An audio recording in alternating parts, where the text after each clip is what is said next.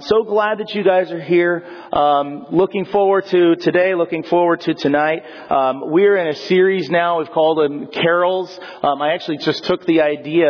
Um, I talked to Pastor Justin Bluer, and he said that they weren't doing weren't doing a full community-wide pastor swap like we do every year, but they were doing that. And I thought, well, I'll just jump off of that and and and take the graphic, and we'll do this. But before this December, I really, maybe like some of you. I really hadn't spent much time thinking about the, the Christmas carols that we sing. I enjoy them. Uh, I have some of my favorites that I really love, and you know, you think about the words and you enjoy the melodies and all that. But I didn't realize, in looking at all of them, preparing for um, this series, is how much in common they all have in how they're trying to tell the story of the birth of, of Christ. Now, just to, to bring us all on the same page, in, in case we're coming from different places, most of us know the circumstances of the birth of Christ. Mary, she is a, a, virgin. She becomes pregnant by the Spirit of God. An angel comes. Gabriel says, "You're going to be, you're going to be pregnant. He, uh, the Holy Spirit is going to cause you to conceive a son." And you're going to name his name Jesus. He's going to save his people from their sins. And Mary and her fiance, or we call her, him her, her fiance, Joseph, he was betrothed. And at that time, what that meant basically is they were married. It just hadn't had the ceremony and the final deal done yet. But they end up traveling up to Bethlehem in order to obey tax laws, the rules of the day, the law said you have to go to your, your ancestors' hometown. And then while she is there, she gives birth. Now, there are actually two versions of this. I don't know if you know this. There are two versions that could have happened. Version number one is this, that she was at the end of her pregnancy. She's nine months. She's fully, full on pregnant, ready to give birth. She got to town. There is no place for her in the local inn where travelers could stay. And so she gave birth in a place where the animals were and she laid her son, Jesus, in a manger there. That's one version of the story. A second version could go like this, that she is pregnant, but how far along we don't know. It doesn't say in the text when you look at it. You look at the text, it doesn't say. But while they're there, while they're at, in Bethlehem, they had been staying at uh, a relative's house because she's close to the due date and she doesn't want to travel more. And the, the term inn is actually also a term that is used for a guest room. Um, it's used later, actually, the upper room where Jesus met with his disciples, where, where they had the Last Supper. That's the same term. And so it could be that, that that house, that house, that room, it was all filled to capacity because of the census. And so what they did is they put Jesus in the portable feed trough and that's where he stayed, sort of protect him instead of being on the floor where everybody else was. Now, the scripture allows for both of these understandings, but the point is basically this. Mary, a virgin, she gave birth to the Son of God in the most humble of surroundings and circumstances. And then from this point on, within the Christmas story, everything is a reaction to Jesus' birth. Everything, every, everyone, everything is reacting to, to what just happened. And when you listen to the Christmas carols, this is where all of them, they kind of, in, in a sense, they slow down and they focus on this very point. And, and in many of the carols, one of the things that I love is that you can sort of feel some of the tension. That's why a lot of the carols they, they're um, they're they're written with a minor key often, but you can see them striving to give you a picture, a picture in your mind, not just of of what happened when Jesus was born, but to show us why does it matter? Why should it tug on your your heart? And, and many of the carols that we sing today, they they are old. They're 200 plus years old, and they tell us not only what God was doing, but they're trying to show us who God is in the process. That's really what I want us to do today, is I want us to see who God is in the process of understanding the Christmas story. Because we sing of things, we sing of, of justice and peace and guilty sinners and available redemption. And the songs tell the, about the awe that the, the, shepherds must have felt, the emotions of joy and, and rest and hope. Now that um, the one who has come to redeem Israel, he's been born. The one who has come to save the world has been born, and, and all these things um, are, are, culminating. And the carol that I want to look at today is, is an old one, God Rest Ye Merry Gentlemen. You're familiar with that one, probably. Uh, the carol was written probably in about the 1500s in Latin. And uh, the first English copy we have is actually from 1650. Words are a little bit different. Uh, but some of the older carols use language that we don't understand, and this is actually one of them. Um, we we sing this um, "God rest you, merry gentlemen." In the 1500s, the historic meaning of this phrase "God rest you, merry" actually meant God grant you peace and happiness. I always thought that this song had to do with merry gentlemen. That there are these gentlemen who were very merry and they needed rest. But it has nothing to do with the gentleman being merry or needing rest. The word rest had had to do with um, the rest, keep or grant. So the, the idea, the, the first verse is basically saying, May God grant you peace and happiness. Stop there. Gentlemen, don't let anything discourage you. Remember, Christ our Savior was born on Christmas Day to save us from all of Satan's power when we were going astray. And then the tidings of comfort and joy is, is news. News that is good and full uh, of joy. So today what I want to do is I just want to focus on this, this uh, last phrase, tidings of comfort and joy. And it comes from Luke chapter 2 verse 10. And so what I want to do is I'll, i want to read just the, the, the passage of Luke uh, 2 verses 8 to 14. And then I want to talk about the reasons why you and I should be able to and how we can find joy this Christmas. So in Luke 2 8, it says this, Now in the same region there were shepherds out in the field, keeping watch over their flock by night. And an angel of the Lord appeared to them, and the glory of the Lord shone around them, and they were filled with great fear. And the angel said to them, Fear not, for behold, I bring you good news of great joy that will be for all people. For unto you is born this day in the city of David a Savior, who is Christ the Lord. And he will be a sign, or this will be a sign for you that you will find a baby wrapped in swaddling cloths and lying in a manger.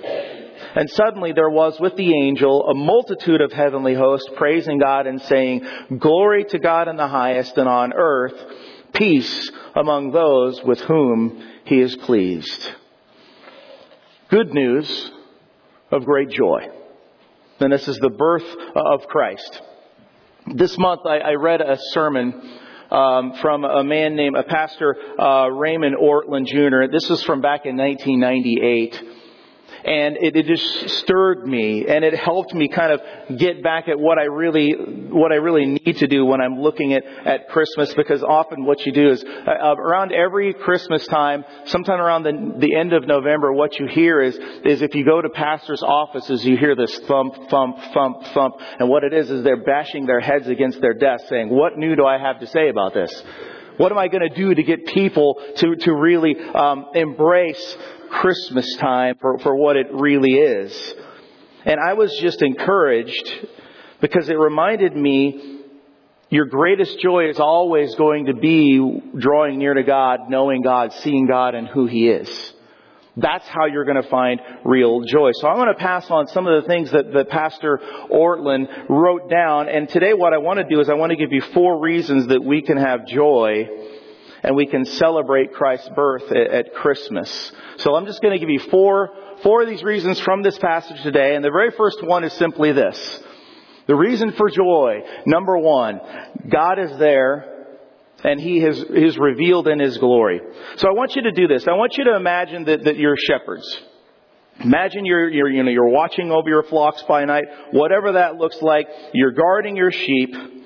And so when the shepherds were guarding their sheep as they had for, for hundreds of years, maybe thousands of years, this has just been passed on from, from, you know, from parent to child, and, and they are shepherds. They continue to shepherd. That's just what they did. Um, you would pass on your, your, your family trade. And they've done the same thing in, in the same area for generation after generation after generation. And now this becomes very automatic. Becomes very routine. You know who's going to watch at what hour and, and who's going to watch at the next hour, who's going to keep a watch over the flock. And then they, they, do, they keep the watch over there. They know where to go. They know where to, to transfer the sheep in certain times of, of year. And then God breaks up the routine. And there is this entrance of an angel. And this angel is enough to scare the bejeebers out of them. And, I'm not sure that we understand what was going on, but, but they are terrified. Why? Well, it says because the glory of the Lord shone around them. I don't know if we understand what that means, the, the, the glory of the Lord, the glory of God, this idea. But here what we find out is that God made His glory both visible, but also very deeply felt. In some ways, God's glory is, is His splendor but, but it's also a bit more than that. Um, it's the glory of God that allows you to feel the weight of who He is.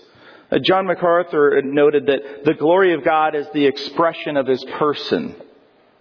It's any manifestation of His character or His attributes. Glory is to God what brightness and heat are to the sun. Glory is to God what wet is to water. It's what emanates from Him. Glory is the product of God's presence. So wherever God is present, there His glory will be. It's the revelation of Himself. And anytime He shows Himself, what it does is it manifests His glory. This is why John wrote in, in John 1.14, The Word became flesh and dwelt among us, and, and we have seen His glory, Glory is of the only Son from the Father, full of grace and truth. The disciples, they looked at Jesus and they understood. Jesus is the manifestation of the glory of God in human flesh. There, there is no mistaking that about him. They knew he was different and, and at the end, after he died, after he was buried, he rose again. They said, we have seen the glory of God. We have touched, we have handled, we have been close by. And, and they're amazed by this. See, uh, our eyes, we can only see the things that, that God has designed them to see. Some of you can see a lot less now than what you used to be able to see. That's how I feel up here too. I'm dreading the day when I'm going to stand up here and I got to wear my glasses to be able to see my notes. But our eyes can only see what God designed them to see. But see, that night what happens is that God pulls aside the curtains of the heavens so that the shepherd could see, they could see reality. They could see His glory, which has always been there but it's been veiled by, by the darkness of night. It's usually concealed from our view, but when God opens the sky above Bethlehem, you see a shaft of His glory pierces through our darkness. And, and what this tells us is this. Whatever may seem like it's going on in our life and in our world, we're not left on our own. We are not left on our own. God is there. Uh, there was a prayer Francis Schaeffer was once overheard praying, God, I thank you that you exist. You ever pray and thank God that He exists? About what that really means to, to you and, and to me? See, here, here's the problem in, in, this story as we read through this, and we, we all understand this. The shepherds, they're, they're terrified. God's glory does not move them to joy. It moves them to terror, great fear. Why? Well, you might think it's, well, because the shepherds are so small and the angel is so big, right? Um, or it could be because it was so bright. The angel was bright and the glory of God, you know, the, the brightness of this, it was unusual. This is a supernatural event, and so that's what made them afraid. But I think it goes deeper than that. God's glory isn't just a radiance of light. It's a radiance of holiness. And what makes facing God's glory terrifying is our guilty consciences. His glory, His holiness, it is felt and we know, we know who we are. We know what we've done. We know what we think. We know what kind of person we are. We think we could be reliable, but we know, and we've got our, our guilty consciences. See, we can handle Santa Claus. Um, people line up. Yesterday I was at the mall. People line up at the mall to get a picture with Santa Claus. But let me just say, if God made an appearance at the mall, there would not be a line of people wanting to take the picture. They would be running, scattering like, like cockroaches.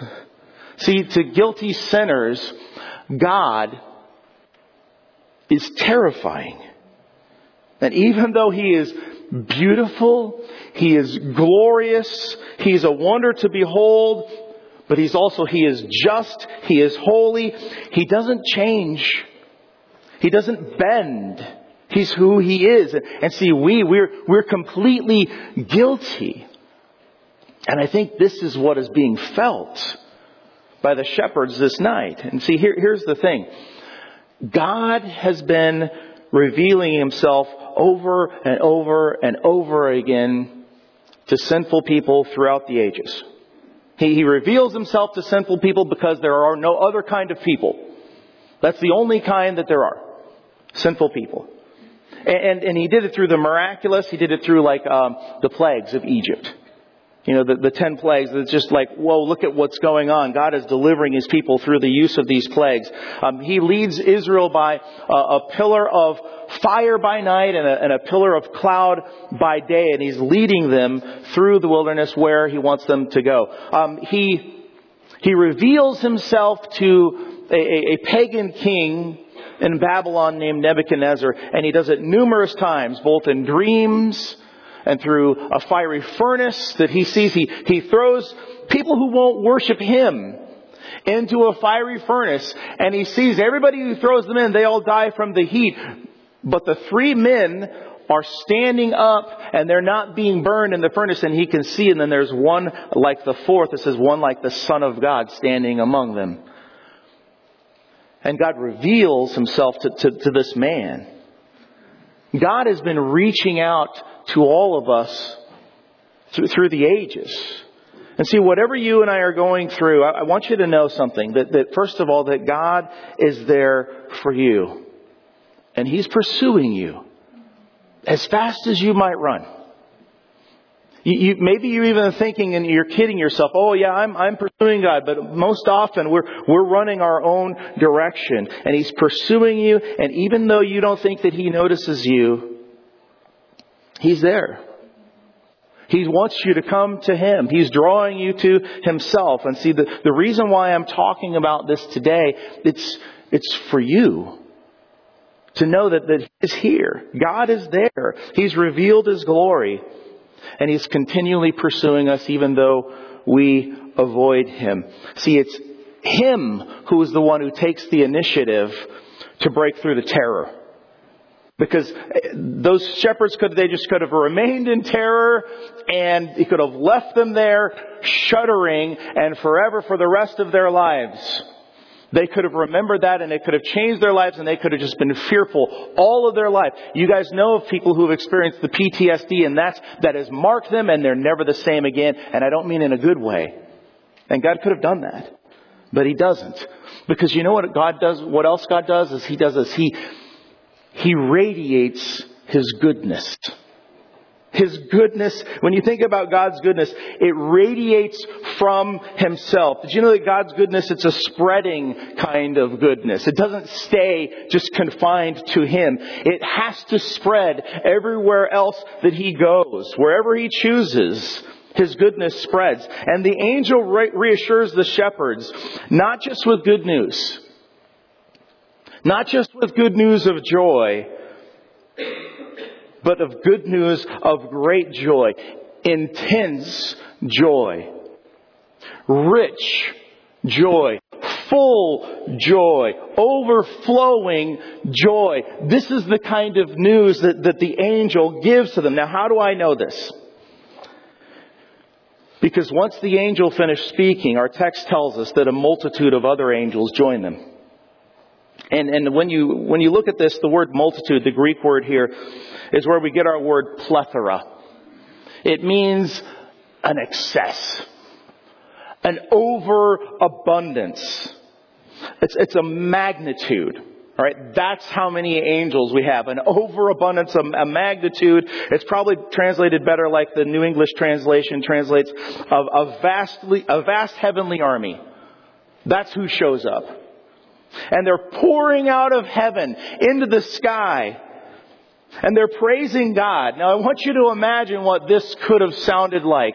You're a shepherd, you're on a field, starry night, angel comes, multitude of angels come, and now they are praising. What we know from Isaiah 6 is that the voices of the seraphim shook the threshold of the temple doors when they said, Holy, holy, holy is the Lord God Almighty. Just, just the seraphim that are there. What would an angel army of praise sound like on this field on a starry night? And you can imagine that these, these men were not shaking just from terror, they're shaking from the vibration of the praise, of the multitude of the army of angels. Now, now here's my point. If God were a jerk God, if he was mean and depressed and, and cranky and, and angry, how can you explain the joy and the jubilation of the angels? They're filled to the core. They can't help it. I gotta show up. I gotta be here to just shout my praise. When Jesus is born, I'm gonna be there. It's the best, most wonderful thing ever. And all the angels, the multiplicity of them, they show up. And it's not enough to just have one angel do this on the scene. The rest have to break through. They've got to exclaim how absolutely astounding this event is in the life of the universe. There's nothing better. And they're all there and they're with joy and they're praising and it's wonderful. And what's interesting is we never in this text see God the Father. We never see Him.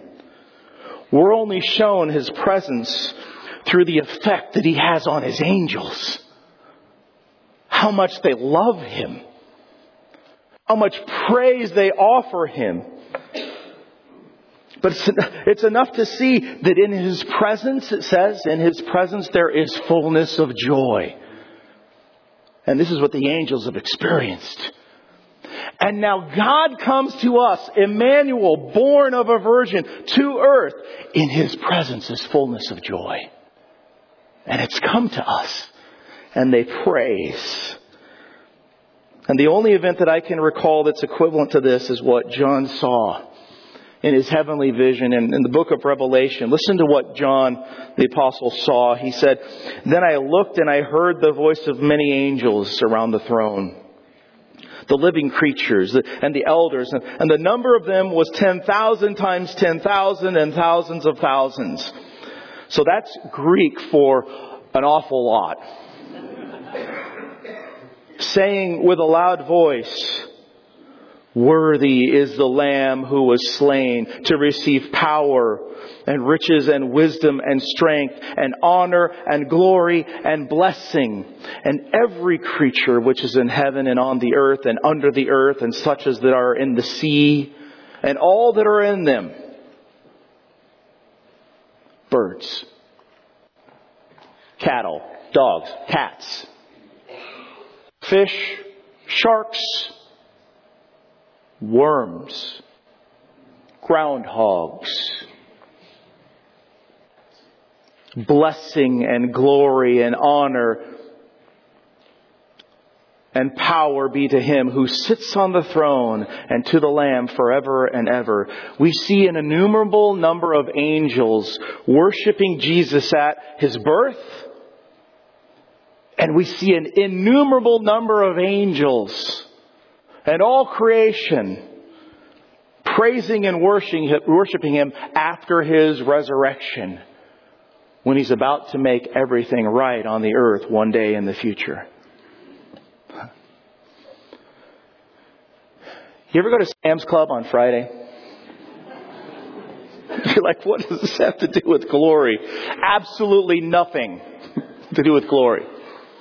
But when you go to Sam's Club on on Friday, one of the things they have is they have these people there, and they're like, "Would you like a free sample? Would you like a free here, beef jerky? Beef jerky sample? Would you like an M&M? You get one, and one M&M. For you. You know, would you like a little juicy? Th- here you go. There's a little juicy thing. Okay, and you get this tiny little thing, and they give they've even got these little cups, you know, and you're like, mmm. And, and and so what they're doing is they're giving you a taster, and then they say, this is where you can find it. This is how much it costs and all that. And they tell you where you can go after you get your little sample. This is what happened to the shepherds. They got a sample of the glory of God. Thousands of angels. It's a sample. That's just a sample of the glory of God, a taste of God's good and spreading nature that is spilled out from heaven onto the world, and, and it's going to all people. It doesn't just go to the ethnically pure or to the rich or the people of, of a great position or the people who are distinct or the people who have a certain rank. And it's not for the good ones because there aren't any good ones. It's for all people. And the angel said, unto you is born this day, meaning the Savior is born for us, not for angels. Not for the angels. Not for the worthy. He's born for us. This is how good God is. His goodness radiates. It spreads. It's a spreading goodness. And we should take joy in God spreading goodness. But it's not just good, uh, the goodness of God, but the third, a third reason, reason number three for joy is that God is very, very relevant. To be relevant means that you understand the current need. God has given us a Savior. A Savior is what we most need. See, if I'm not yearning for a Savior, I'm the irrelevant one. If I don't yearn for somebody to save me, I'm the one that's out of touch. The greatest thing that God could do is provide a Savior. See, our basic problem, it's not finances. It's, it's not intellect. It's not political. It's not psychological. Our basic problem is moral. That's why in Matthew 121, Gabriel says, you shall call his name Jesus for he shall save his people from their sin. If God's joy spreads wherever he goes, we spread trouble wherever we go. Just look at history. You talk to almost anybody, you ask them, well, what is it, what is that you want? If you could have your greatest thing, what, what do you really want? And almost everybody will tell you, we just want, I just want to be happy. Um, there, there are people they will tell you, they say, you know, listen, um, I just want to live life. I just want to be left alone. I want to be happy. Would you guys agree? Anybody? Would you guys? Some people, you think you think that way? A few of you. If almost everybody feels this way, then why is the world in such a mess? If we just want to be happy. See, see, the issue is we are the problem. There was a newspaper in the 1800s and it posed a question asking for like people to write an article in response about this and, and they said, I want you to write a response to what is wrong with the world. And they just send us in the, the answer of the article. What is wrong with the world? And G.K. Chesterton, he wrote a brief letter in response and he said, Dear sirs, I am. What's wrong with the world? I am. Sincerely yours, G.K. Chesterton. Do you know that your good intentions aren't enough to control your evil impulses? Have you figured that out yet? Your good intentions are not strong enough to control your evil impulses. We need a Savior to save us from ourselves. We, we need a Savior. And see, this is exactly what God has given us. The thing that we most deeply need, a Savior, Jesus Christ. We don't just need a miracle. We need salvation. And see, He's made it readily available to all who will receive Him. Everyone who will believe in Jesus Christ as their Savior, they will be saved. Everyone who says, okay, I'll surrender. See, to, to actually come to a Savior, like if you're out there, you ever see the people that are like swimming and they tell people, like people who are drowning, and if you're going to come up and try to save them, watch out because they may take you down in the, in the, in the midst of that. And what some, some wise lifeguards know is that you wait for them to wear themselves out until you can grab them so that they're not struggling, so they surrender to you. See, are we going to surrender to our need for the Savior? He's there. He's seeking us out. He wants to move us beyond the terror into a glorious and wonderful relationship with His goodness that radiates all around us. Well, let me just share the last reason that I have. Reason number four for joy is this, that God has tied our peace with His glory. Glory to God in the highest. This is what the uh, angels broadcast into our world. Our world, full of addiction, deceit, manipulation, disgrace, this is what they broadcast. Glory to God in the highest. And what they're declaring is this, that there is something higher than the height of our sin. If your sin is here, the apostle Paul wrote this, where sin has increased, God's grace has abounded even more. God is far more powerful than sin. And, and He will not let sin reign over, over everything. God will not allow evil to succeed here in our world. He will get His glory. His glory will be far higher and above our sin. His glory is greater than our sin. And He steadily and He faithfully, He guides history. He guides our lives toward a God glorifying conclusion. Where God will be glorified in our lives. See, God's glory must be the highest. The glory of everyone else, the glory of everything else is just tarnish. The glory of the Grammys, in comparison with the glory of God. The glory of the greatest riches, the glory of the one, most wonderful mansion, territory. Somebody bought an island, it's beautiful. Everybody do that with me, that's just fun. Go ahead. You, you, I knew you wanted to. the glory of everything else is subpar and tarnished in comparison. But see, here's the problem. Our natural instinct is to get this wrong. Have you noticed that, that during the, the Christmas season, um, it's really popular to pro- quote part of Luke 2:14 where it says, "Peace on earth, goodwill towards men." Maybe you get a card, "Merry Christmas," and you open it up, "Peace on earth, goodwill towards men." And it's great. It's, it's, it's wonderful. But see, here's the, the problem. They forget the first part of the statement. Glory to God in the highest. Because there can be no peace or goodwill unless there's glory to God in the highest first.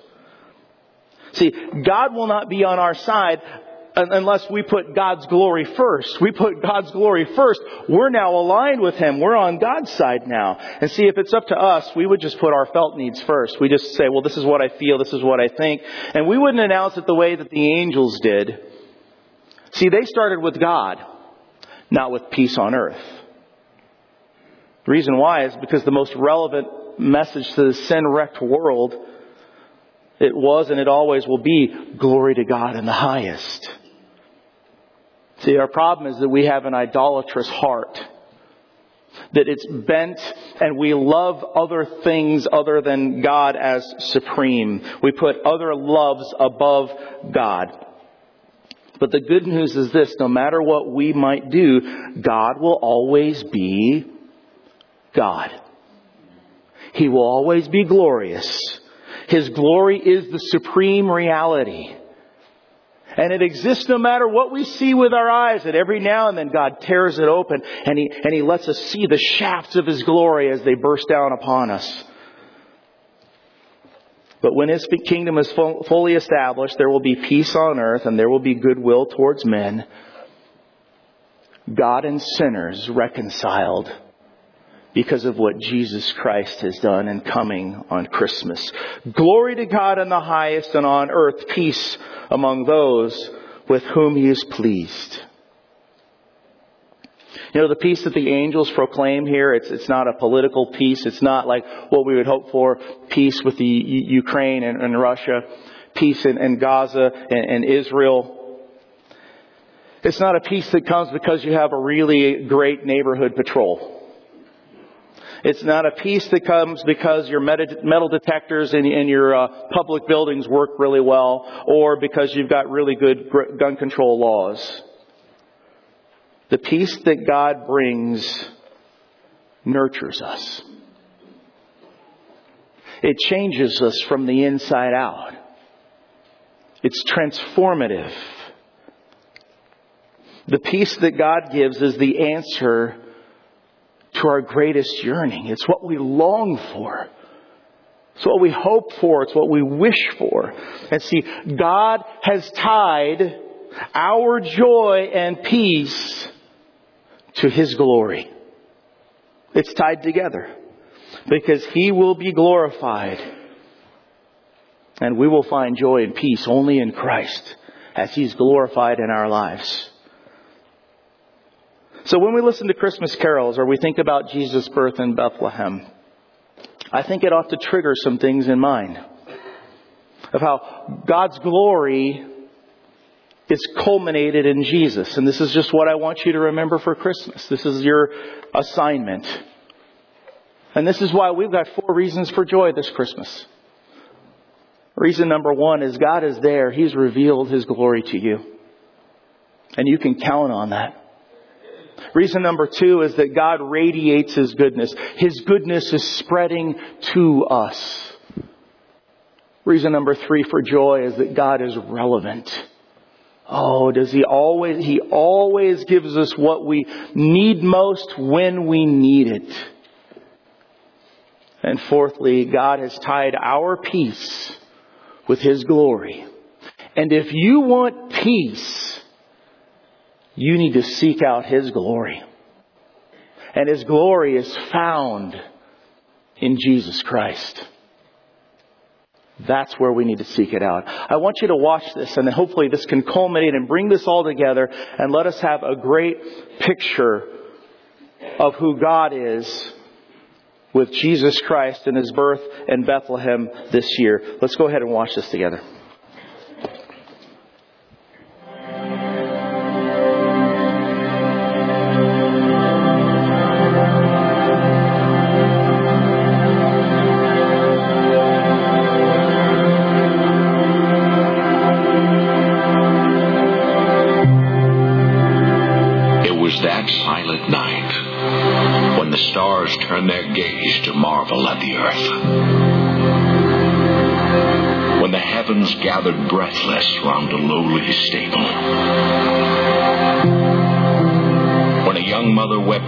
Of worship, falling on the baby in her arms.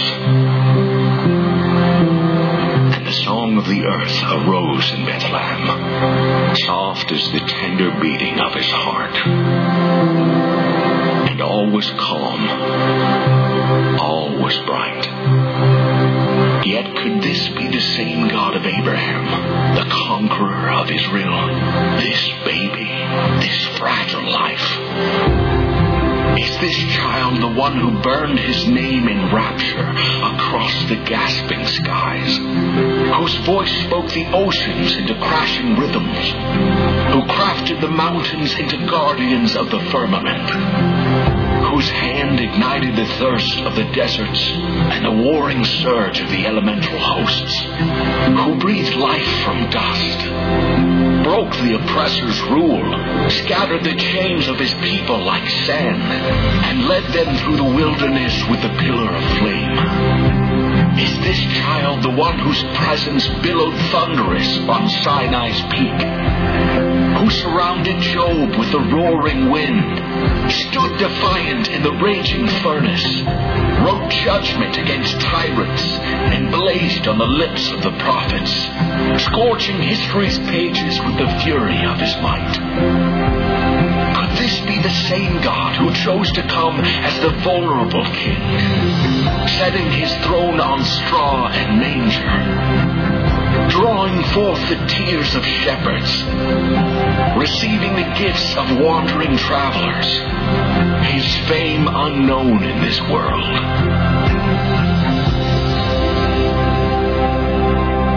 He is Jesus, the one who thunders through the heavens, yet whispers to our hearts, who reigns victorious, yet bows to serve the broken. He is God in the fury, God in the silence. He holds this mystery balanced in his hands, holds our questions till they lose their need, until all we see is him.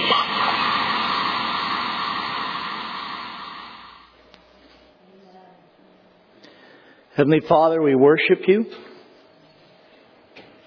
We thank you for drawing our mind back to your glory, to who Jesus really is. That you have provided for us, though we have, we have run away. You have shown us glimpses of your goodness. And we celebrate and we worship this today as we look forward to just our celebrations of Christmas. We celebrate you today. We thank you for your goodness that, that spreads to us, that radiates to us, that you did not hide your goodness from us.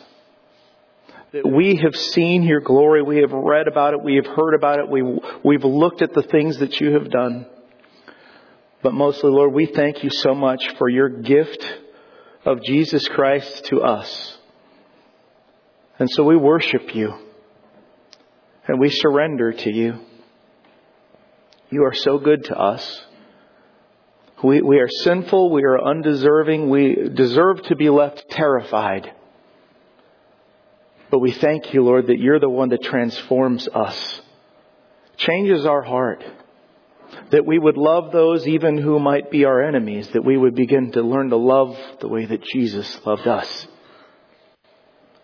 And so, Heavenly Father, I pray for these individuals here today, for these families, that they would take time, that they would bask in your glory, that you would reveal yourself to them this Christmas. Thank you for Jesus. Thank you for glorifying your name and letting us experience it. We pray in Jesus' name. Amen. Merry Christmas, everyone. Hope to see you tonight at 4 o'clock if you can come. If not, enjoy that time with your families. You're dismissed. Have a great day.